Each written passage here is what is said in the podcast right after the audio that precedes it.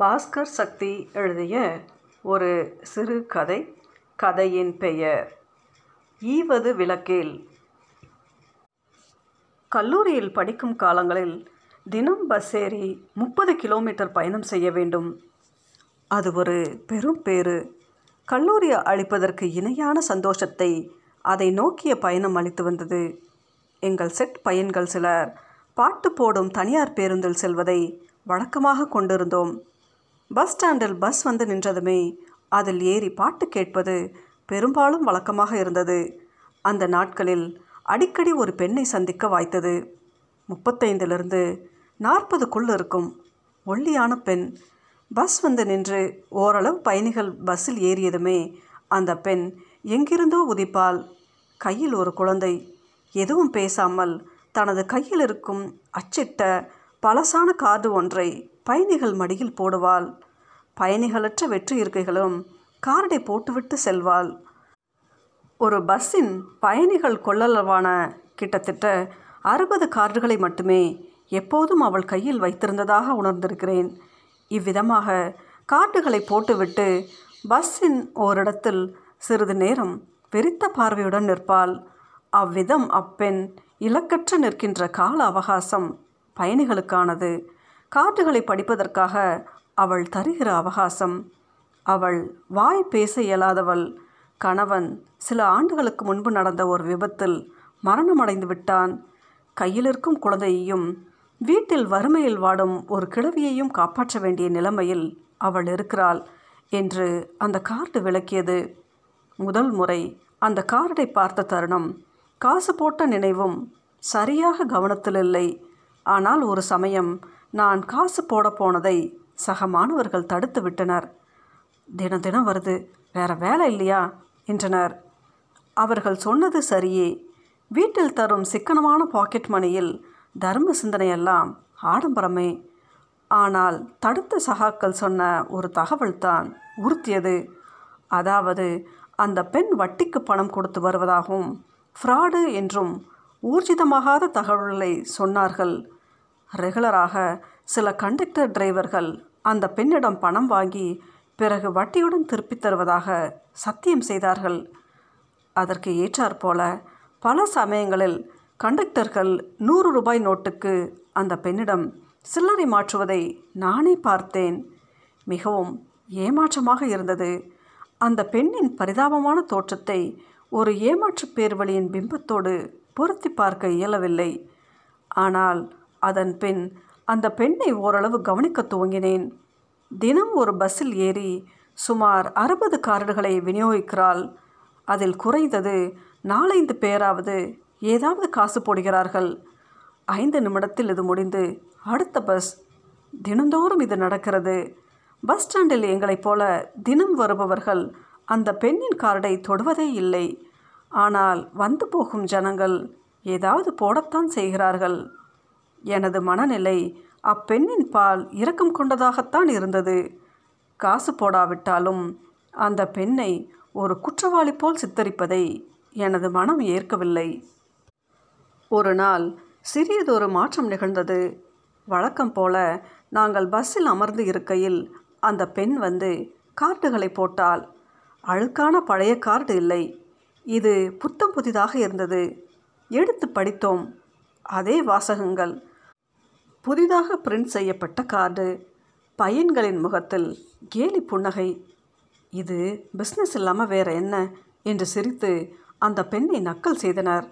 அவள் எதையும் சட்டை பண்ணாமல் வழக்கம் போல் கிடைத்ததை வாங்கி கொண்டு அடுத்த பஸ்ஸுக்கு போய்விட்டாள்.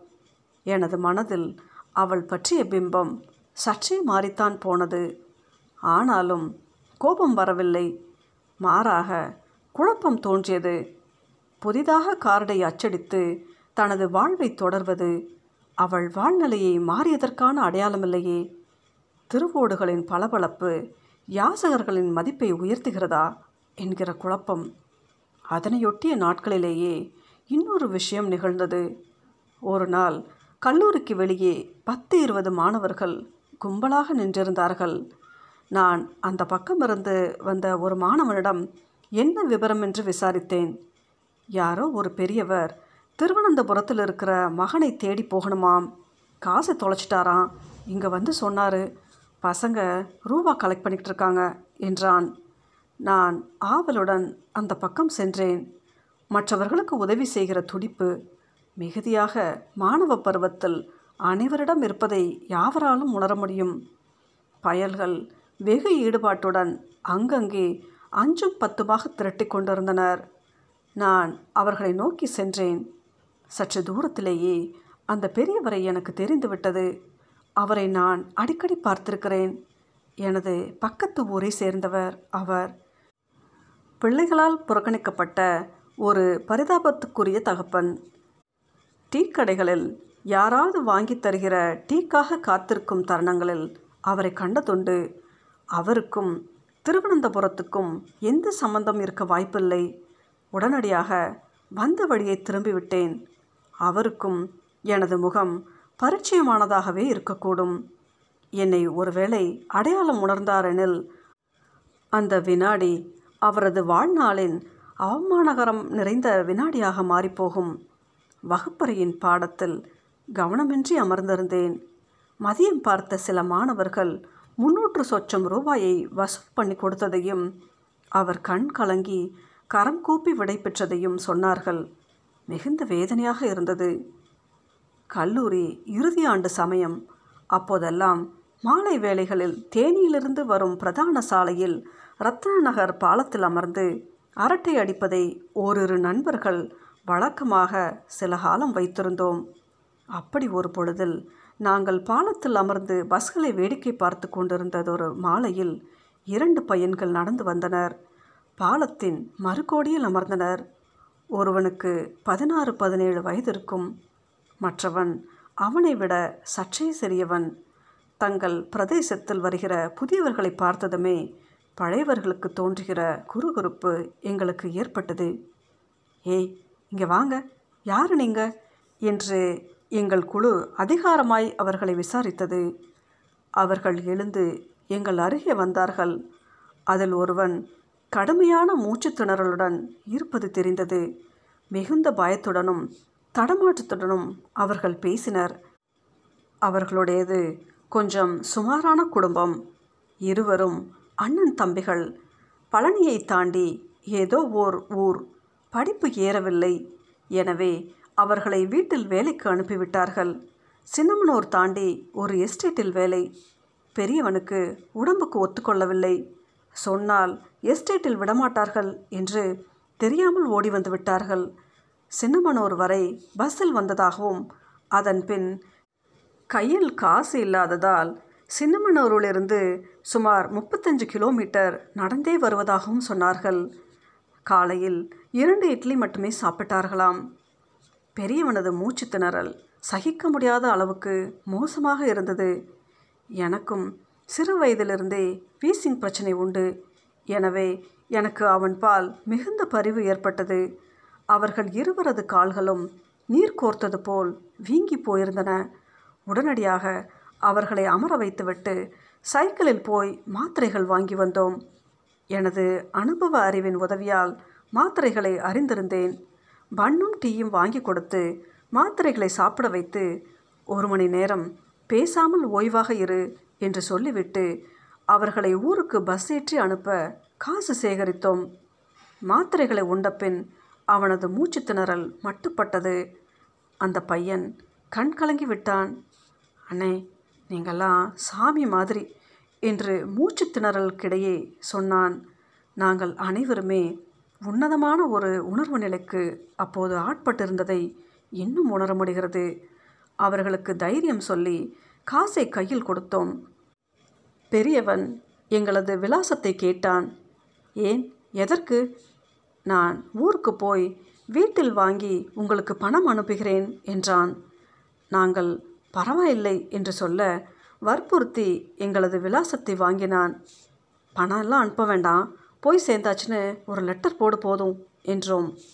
இல்லை இல்லை உங்களுக்கு லெட்டர் போட்டு பணம் அனுப்புவேன் என்றான்.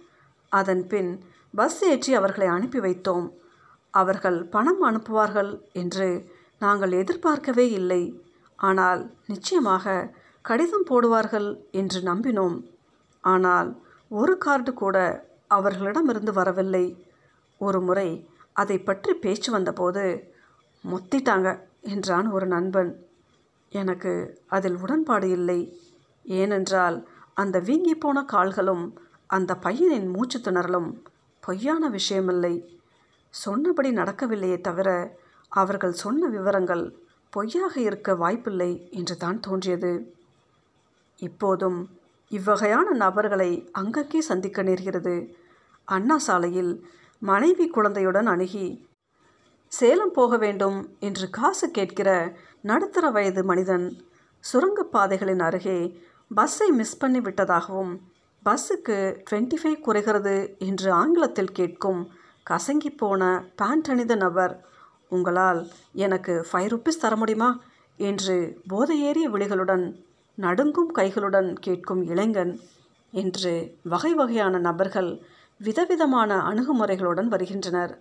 இதில் யார் உண்மை யார் போலி எது தப்பு எது சரி என்ற கேள்விகளுக்கு கராரான பதில் இன்னும் எனக்கு தெரியவில்லை. வாழ்வின் ஏராளமான சங்கடப்படுத்தும் கேள்விகளில் பிரதான இடத்தை வைக்கிறதொரு கேள்வியாகவே இன்னும் இது இருக்கிறது.